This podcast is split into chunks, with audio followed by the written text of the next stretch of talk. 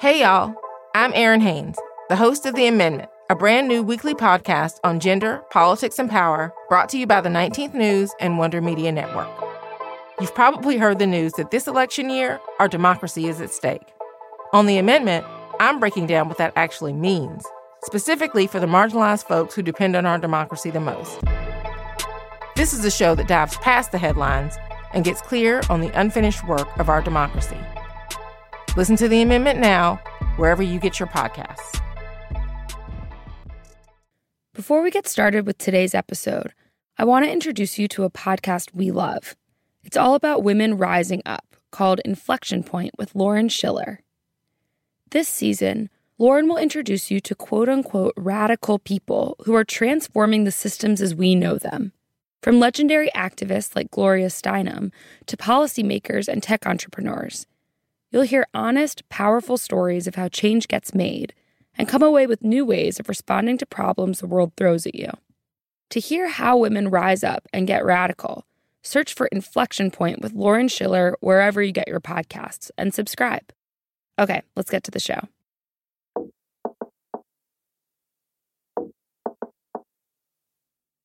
Take a second to think about all the people you know the friends, family, partners, coworkers, mentors, etc. Now think about all the people that they know. And then all the people that those people know. It all forms a bustling, complicated, interconnected web. Welcome back to Web of Women, the show that dives into the identities and relationships that form who we are as individuals and communities. I'm your host, Jenny Kaplan, and I'm the co founder and CEO of Wonder Media Network. I started this season off by talking to four women I know from different parts of my life. Last episode, I interviewed a new connection, Dinora Getachew, a self proclaimed democracy ninja. If you missed it, go back and check it out. This episode begins the next layer of the web now, each of the women I interviewed gets to pick someone from her life who she wants to talk to. First up, my friend Sosie Bacon decided to talk to her mom, Kyra Sedgwick. If you missed my interview with Sosie and want to listen to that first, go back to episode one. So, I'm Sosie Bacon, and I'm talking to my mom, Kyra Sedgwick. so, I'm an actress, and uh, producer. You are mom? A mother. a mother. I'm a um I'm an actor and a director and a producer. And we are actually right now in Kauai on vacation for the holidays. Okay, so mom, can you first sort of just summarize your life story fast? Wow. wow, really? More like where okay. where you were from. I was born yeah. in New York. In, in Manhattan? In Manhattan. Okay. And I grew up mostly in Manhattan, although there was a short stint in Croton on the Hudson. I went to school in New York, auditioned for my first play in eighth grade, and it was Fiddler on the Roof. And I didn't really know how much I was in love with performing until I did that. I auditioned and I remember singing Matchmaker for my audition. And my English teacher, who was also the drama teacher, Mr. Whitman, said, You sing like a bird. and no one's ever said that since, by the way. And I got a really great part. I got the part of Tzeitel in Fiddler on the Roof, and I had an incredible time. And it was a really life changing moment for me. I had been kind of not so happy and suddenly it made me really happy. And then I studied acting until, I mean, all the way through, but I started to work professionally when I was 16. Um, and were you still going to school? I was still going to school. I auditioned for soap opera on a whim. A friend of my mother's was a manager and he thought, you know, just for fun in practice. And I did. And then I got called back and then we had to make us an actual like screen test contract. And um, they agreed to let me stay in school and let me go to work late only maximum of three days a week and they would have to pick me up at school and my mother made all these provisions and she thought for sure that based on all those restrictions that there was no way they'd hire me, but they hired me. So What? I did that for about a year and a half, and then Did you I- wait? So they've actually picked you up in like a car and brought you? Yeah, picked me up at school. And was it? Did you like doing soap operas, or like did you think it was good practice or not? Oh, I definitely thought it was good practice, and it was really good practice. I mean, you have to learn your lines, and you have to know where you're. You have to be a professional. Like they don't care if you're 16. You have to. Right. You're a professional, so and they treat you that way. Um, And you got paid. and I got paid exactly. That's nice. yeah. And then I kept acting after that, and just like always, just acting, acting, waiting for jobs, waiting for jobs. I got married really young. I had two kids. Me. one uh, one girl, one boy, and I started to produce when I was 27, and that was sort of like kind of came to me also like What was the first thing you produced? on a whim, something called Losing Chase Mm. that we did for Showtime. That was I hired Kevin to dad to um, direct. My brother said to me, I read a script of a friend of mine's. Do you want to read it? And I read it and I loved it. And so I told her that if she would let me try to see if I could get it made. And we got it made for Showtime and Kevin directed it and I starred in it. And so did uh, Helen Mirren. And that was really a big thing for us to get Helen, but she won every award that she could possibly win for that at the time. And Wait, one quick Yeah, yeah. When did you leave home? When did I leave home? Uh, literally or figuratively? Um, I left home when I was 19 to go to, well, first I went to uh, Sarah Lawrence College when I was 18 for like a semester. And then I moved out to California just for a year, but that was, I guess, my official leaving home to get my own place when I was 19. Okay, got it. And you moved to LA, I moved to LA. which was how was that? It was lonely. lonely and crazy and like I enrolled at USC because I just felt like I didn't want to just sit around and wait for the phone to ring, even mm-hmm. though I was auditioning like a mad woman all the time. Right. I, you know, kind of didn't really commit to any of it. I just my only thing I was committed to was was working as an actor. So like I would leave every weekend if I could to go visit my boyfriend in Seattle, which cost me a lot of money. I don't know why I did it, but whatever.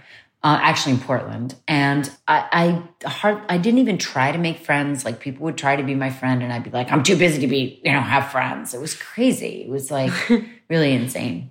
in, in in going back, it's sort of hard to focus in. But as of now, what do you feel like drives you?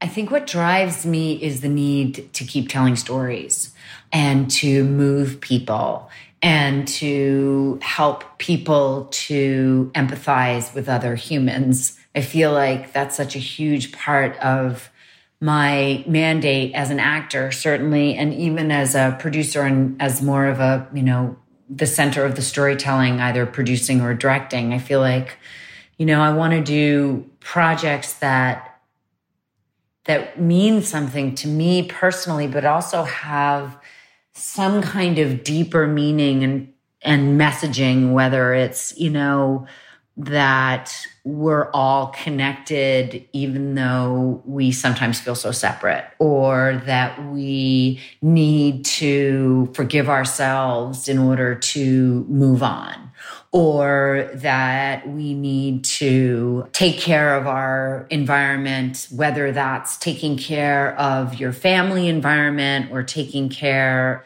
of our society as a whole. I feel like we're all responsible for the kind of work we put out there into the world. And that's become a huge part of why I do what I do. I mean, I always say about acting, and I feel this way about the other parts of my professional life now as well, is that I love the fact that human beings get to feel compassion for one another. Um, that's something that at least we don't think animals feel, although although they say that the killer whale has a lot of compassion. Um, and there are probably other animals, but they have actual proof of that. Uh, and I just think that we need to exercise that anytime we can. Yeah, I feel like whenever we watch a movie together, like ever since I was younger, the sort of the parts that you point out and the parts that I've started to point out based on probably being around you are like the very small human moments that make us all alike that a an actor can sort of achieve. And it's interesting be- that that an actor can portray and then it can make you feel like you're not alone in some sort of a reaction you might have. Like it's interesting last night we watched um Vice and one of the the best moments I thought and I don't know if you agree with me, but it was when one of his daughters was talking about how she wasn't going to be able to win her election. What was it, governor? She was afraid to. Yeah, uh, I think. Uh, No, it was- She was a representation representative of Congress. Exactly. By the way, spoiler alert, but just, you know, you can skip forward if you don't want it spoiled. The point is, she basically needed to give up her like long-standing opinion on gay marriage based on her sister being gay to in order to win. She was kind of looking to her dad to give her the okay to say that she didn't support gay marriage in order to win. And he sort of just does like this little tiny nod.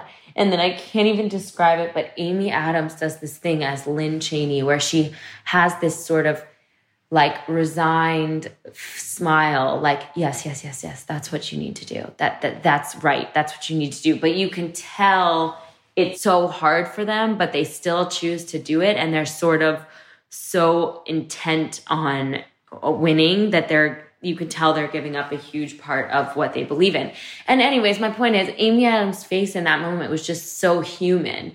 It's these little moments that that string together in a film whether or not it's the directing or the acting, whoever's portraying it, it makes us feel connected in some way to what we're seeing on the screen. And i think that's why filmmaking can be so important and why it's so global. You know everybody watches movies and everybody feels something when they watch them. What was your process of becoming a director There was a book that I bought in 2007 called Story of a Girl, a young adult novel about a girl. you meet her at um, 13, but most of the movie takes place when she's 16, three years later. And I had tried to make it as a feature for years and years and years, for like 10 years. And I couldn't get it made as a feature as a producer. Uh, I was not attached to direct. And the opportunity to make the movie came up and i realized that and actually it was dad that who had been you know saying to me for the the recent past you have to direct. Why aren't you directing? It doesn't make any sense. You'd be so good at it. And i had always thought i'll never direct. I mean if you listen to if you look at old interviews i literally say i will never direct because i was so intimidated by it and i felt like i had worked with so many great directors and so many bad directors and the difference was vast and um, cavernous and i felt like i didn't want to be a bad director. So so when the opportunity came to actually make the movie i thought well if there's one movie i could direct it would be this thing that i've been living with and has been in my heart and in my cell and in my blood for 10 years. And so i decided to direct it and that opportunity came to me. Did you ever feel like growing up when you grew up and being, you know, a woman ever discouraged you from directing like some sort of internalized fear based on your Totally. gender? oh yeah for sure and i think a lot of internalized fear but also a lot of internalized uh, misogyny i mean Yeah. i think that i i think that i definitely made myself small for a really long time in order to appease and make comfortable the men who ran my business Yeah. i mean there's just no question about it i was always slowly taking the reins more and more but really there's no question that i did it uh, i wouldn't say reluctantly but i i took power carefully and making sure that everyone was okay with it and that it was something that i you know quote unquote deserved or had worked for and i think that i was definitely scared to direct i didn't work with a lot of female directors i i mean i could count on half a hand how many female directors i i had worked with and I think that there's no question that if you don't see that reflected back to you, you don't think of it Right. first or second or third or fourth. You think, Yeah. well, producer's okay, it's behind the scenes, but director, you've really got to be an ass kicker or you've really got to be someone who's willing to just like be front and center and make big decisions. And the truth was is that I had I was making big decisions. I just I definitely think that that had a big part Yeah. in my waiting for such a long time. Yeah, internalized misogyny is so weird because it's like it can be like directed at ourselves. Totally. which is so oh yeah. hard. I mean, I feel like also the thing about female directors is that there's vulnerability in the leading in your leadership. Yeah. And at the end of the day, uh, and especially in terms in with working with actors, it's so important to have vulnerability in, in leadership. It would be great if there was more. So, anyways, okay, who do you consider to sort of be your community, and how do your political views sort of relate to your community's political views? um, I think of my community as, you know, fellow storytellers, I think. Uh, But I also think of my communities as, you know, people. Oh, I guess when I really think about the friends that I have, most of them are in some kind of an Art form, arts. yeah. Are in some of the arts, whether it's performing arts or they're writers or they're musicians. I, I I mean, I have such old, old friends that didn't necessarily start that way, but have now ended up there. Right. Like I, I have an old friend who was a teacher, but even that I think is a creative prof, very creative profession, actually. So I think that is my community are probably artists, and how does that reflect my political views? I mean, look, as somebody whose mandate it is to walk around in other people's shoes and help other people to empathize with other people's circumstances that are different from theirs, hopefully. I think that I'm a total lefty, liberal, you know, uh, bleeding heart liberal, a tree hugger, all of it. I mean, I feel responsible as a mother. I think I'm responsible for my children. Hence, I'm just responsible for Mother Earth. I mean, there's just no question about it. And I would encourage the people that represent me to feel the same.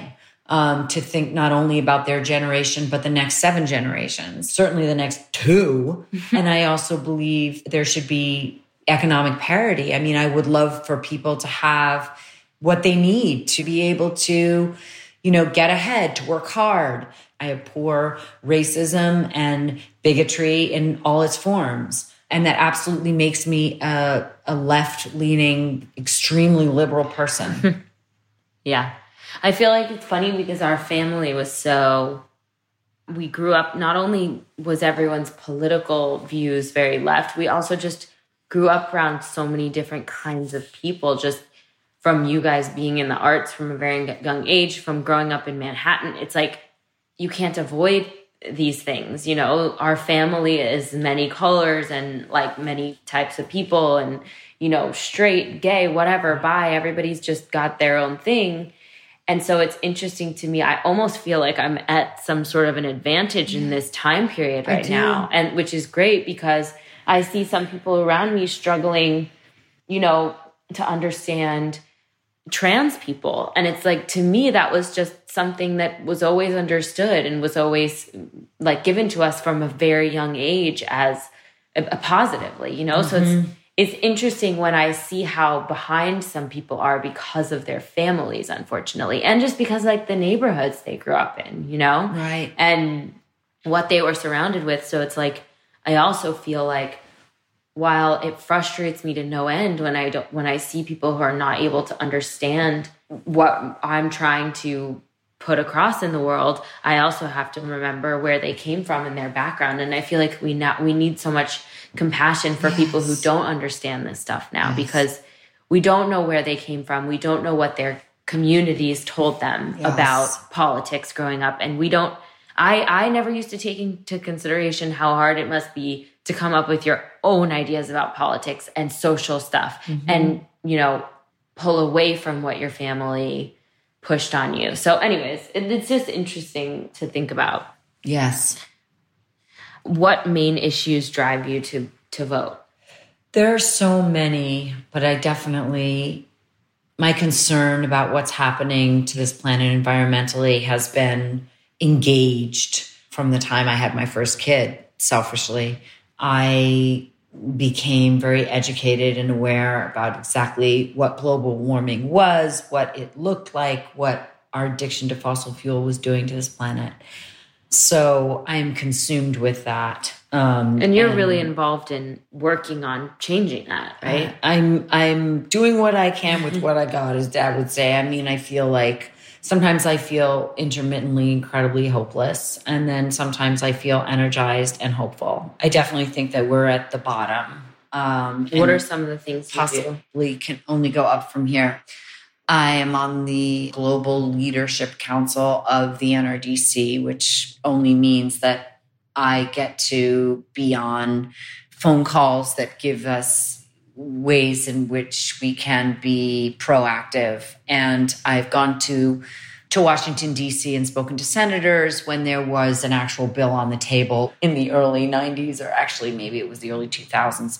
A Republican senator as and a uh, Democratic senator had a cap and trade bill that was on the floor, and we went there to try to influence minds uh, to vote for the bill. It died in the house, but that felt proactive. I am extremely aware of the things I buy, the packaging I use, plastic. I refuse to the for the most part single use plastic, which means that I won't get takeout if it's in plastic. I bring my own containers. I bring my own reusable coffee cups. I don't use straws. I drive an electric car. Uh, I have solar panels on my houses, and I also have geothermal in one of my houses as well, solar. Um, I try to keep my carbon footprint small. I'm involved with the plastic uh, coalition, and I know that there's other things I do too. But Yeah, I well, but yeah. I, I, you know, I tweet, I Instagram, I always, if I'm number one on a call sheet at a TV show or a movie, I ask them to go green in craft service as well Get as bottles for everybody so that we they can have you know reusable bottles with because sometimes on set the amount of plastic people use is ungodly. I mean, it's really untenable. insane. totally, it's insane. And so, what we try to do, even when I'm on set, even though I don't really have the means to buy bottles for everybody or anything, I'll make sure they have water at Crafty and I'll make sure that, you know, I'm encouraging people to bring their own bottles because, yeah, it's just the amount of plastic that, and once you see it, it's like you can't unsee it. Listen, it's been pushed into my mind since birth, so I, so I'm the same way.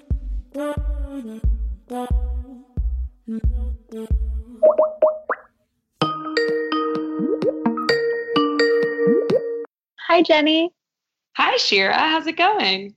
Ah, you know, just a crazy busy day here in DC. Well, it's lovely to talk to you here from New York. It's weird not to be in the same place. It's totally weird, but thank God we have Skype. Am I right? For people listening who don't know, Shira is my co founder and the chief marketing officer of Wonder Media Network. Shira, as you know, this season of Web of Women is sponsored exclusively by Skype, which is a Microsoft product.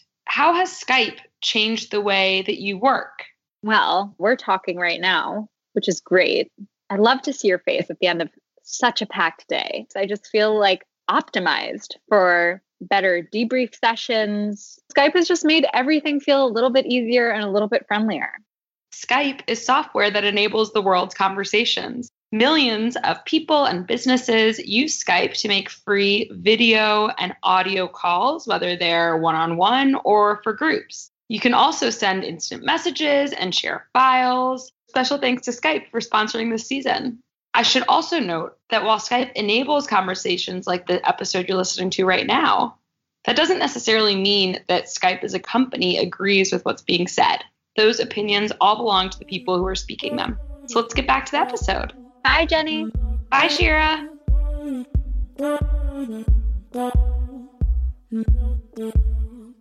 When was the first time you felt aware of your gender?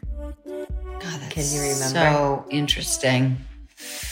Wow, because I was such a tomboy. I mean, I look back at pictures of myself and what a little ass kicker I was. It was so awesome. I was just so, I had short hair and like, you know, I was just had no, I was not apologizing for anything. I was a big tomboy. I was really good at sports. Um, and then definitely something changed. There's no question about it. You know, I think maybe one of the times that really sticks out in my mind was I put on a bathing suit. I was at camp. I think I was 12. And I put on a bathing suit and I went out to the pool. And a lot of boys looked at me, you know, in that way.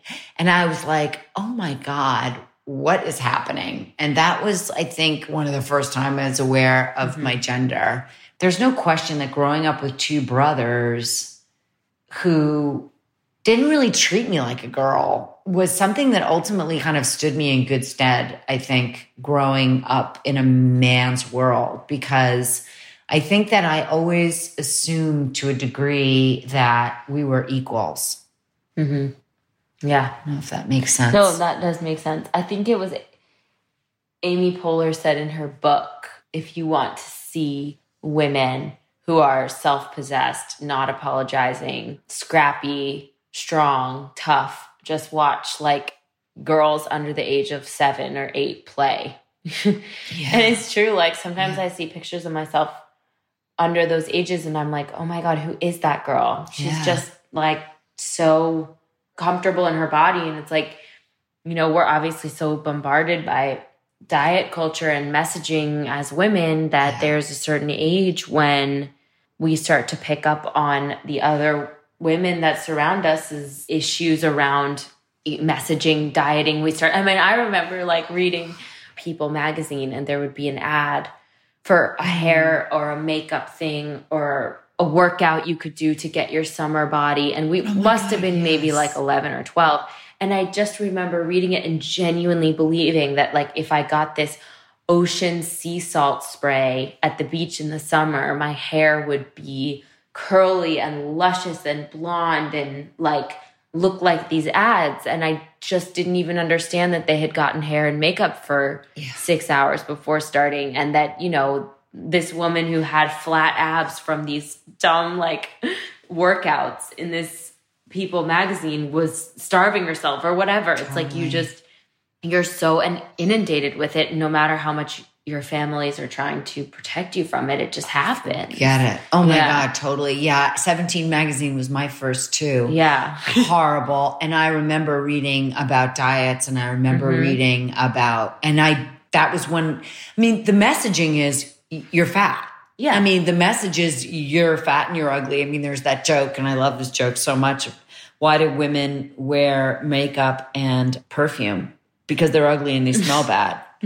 and really like that's the message. And the right. message is when there's like get your summer body you know do this six days to you know lose six pounds. The messaging is no matter what size you are that you're not the right size. Right. And so and i definitely remember doing that shit when i was younger. God yeah that's 17 totally. magazine it's evil, and I it's mean, evil because it, it's selling to a 17 year old girl. It's like start early, ladies. Exactly, crazy, and it's a promise, and not for nothing, but that is the time in your life where you know you're young and your body is growing, and they're literally suggesting changing your body before you're even fully done growing. Totally. And it's really, really sad that so many girls develop eating disorders so young based on that messaging. What is your relationship with religion? And is it a part of your life? And did you grow up with it in any way? Or? i didn't grow up with religion. Um, i mean i definitely we sometimes went my dad was episcopalian and so we went to church like i don't know seven times. And i never went to temple even though my mother was jewish but we uh, sometimes when my mother married my step father, uh, we did celebrate Passover for a few years, and I really like that. Religion and God was never discussed in my family, ever, ever, ever. I would say that my mother's an atheist, but I definitely think I'm spiritual for sure. I have been pursuing a path of like a deeper spiritual journey for a long time. And I know there's no question that I believe that there's something much bigger than me that I go to for help, that I literally ask for help and I feel like I receive it. So I always say, like, you know, when the sun rises in the morning and, you know, sets in the afternoon, I know I don't control that. So I know that there's something else that's bigger than me. And that gives me solace. That mm-hmm. helps me feel like I'm not in control of everything and that there's some kind of a plan that I don't know about. And that mm-hmm. honestly it's it really it helps me to feel less scared and alone when I feel scared and alone. Um, and I do. I feel like when I, I feel like a spiritual path, whether it's meditating or asking for help, is definitely part of my journey and a very important part of my journey, too. Yeah. Well, what about you? I mean, do you think that was, do you think spirituality, do you think anything like that in terms of? I mean, we weren't raised with any like specific religion. I, you know, obviously you know that. And yeah, I, I never had a connection to any sort of organized religion ever, ever. And I think I do feel solace and comfort in nature and how old it is. Yeah. Um, which is, I think, part of the reason why it's so disturbing to me to watch it being destroyed. Although, really, when you think about it, nature is going to be here much longer than us. I mean, what we should be worried about is our existence on this planet not really nature's existence on this planet, which weirdly makes me feel more comfortable. Mm-hmm. It comforts me because I think to myself, this nature was able to carry us for so long and we have to respect it. But it's always going to be here, you know, kind of. I don't know if that's like the science of it, but I definitely think there's spirituality in nature. That's probably the most. I mean, I just got rocked by the ocean today. Yeah. and it's just so powerful and it sort of makes you feel weirdly comforted. And like totally. I think just in terms of hope and hopefulness, like I as a last thing to say, there's been a lot of times, especially this year, when I felt super hopeless in terms of our lives, our, our government and what's going on in the world and global warming and everything. And what my therapist actually said to me, which by the way, I think therapy is like religion. Everyone should go to therapy and there would be a lot less turmoil in the world. I agree. And I know it's not, you know, it's expensive and it should be free for everybody yes. because it should be a, a necessity. But anyway, she said, you know, the story's not over. You can't jump to the end of the story yet and mm-hmm. have no hope. The story is still going on and it's going to continue going on long after you're here. Right. So just do the best you can in this lifetime, right. you know, and that's kind of your hope. There's right. going to be people down the line that are making big changes and it takes piece by piece this sort of building. So I don't know. That made me feel better. Yeah. I don't really know why. Yeah. because I think what what can happen is you can move into despair when things are this dark right. in your world. Right. And that's not despair. Despair is the end of a story. Right. And we're in the middle at the beginning, you know. You know what I also think is that when I think about the environment, um, and I know there's a lot of other issues that are really important to you and, and to me, but we're focusing on that right now. And that is, you know, when you think about environment, it's like, what about my, the environment that I'm creating? Like, mm-hmm. what about the, the, stuff I'm putting out in the world? Whether it's like being nice to the barista that gets me a coffee and, and being nice to the person on the subway who needs help with their bags. Like, that's part of my environment too. And I'm responsible for putting good stuff out into the world, whether it's a good movie or like it's a, an ad to help support are not using plastic or or it's just being kind to the people that you come into contact with every day that's also part of not polluting your environment. And I mm-hmm. think that that's something that helps me to remember this too. What I also feel is that we are here on earth and it is beautiful. A lot of it is beautiful. And it's our responsibility to wrap our arms and, and celebrate its beauty and to enjoy it. Yes, definitely. It is. And like, I don't know, going into nature as much as I possibly can is definitely important to me. So, me too. Oh, goodness. Well, I think that's it. Thank you for listening to this episode of Web of Women. This month is all about that second link in each interview chain. Then April will be about the next step beyond. Next week, my friend Jing Cao gets to interview someone from her web of connections. My name is Danielle Guillen. I am the Director of Organizing and Policy for Los Angeles Unified School District Board of Education. For the next episode in Sosie and Kyra's chain, Kyra gets to pick someone from her life who she wants to talk to. Stay tuned for episode 9 to hear their conversation about politics, gender, religion, and identity.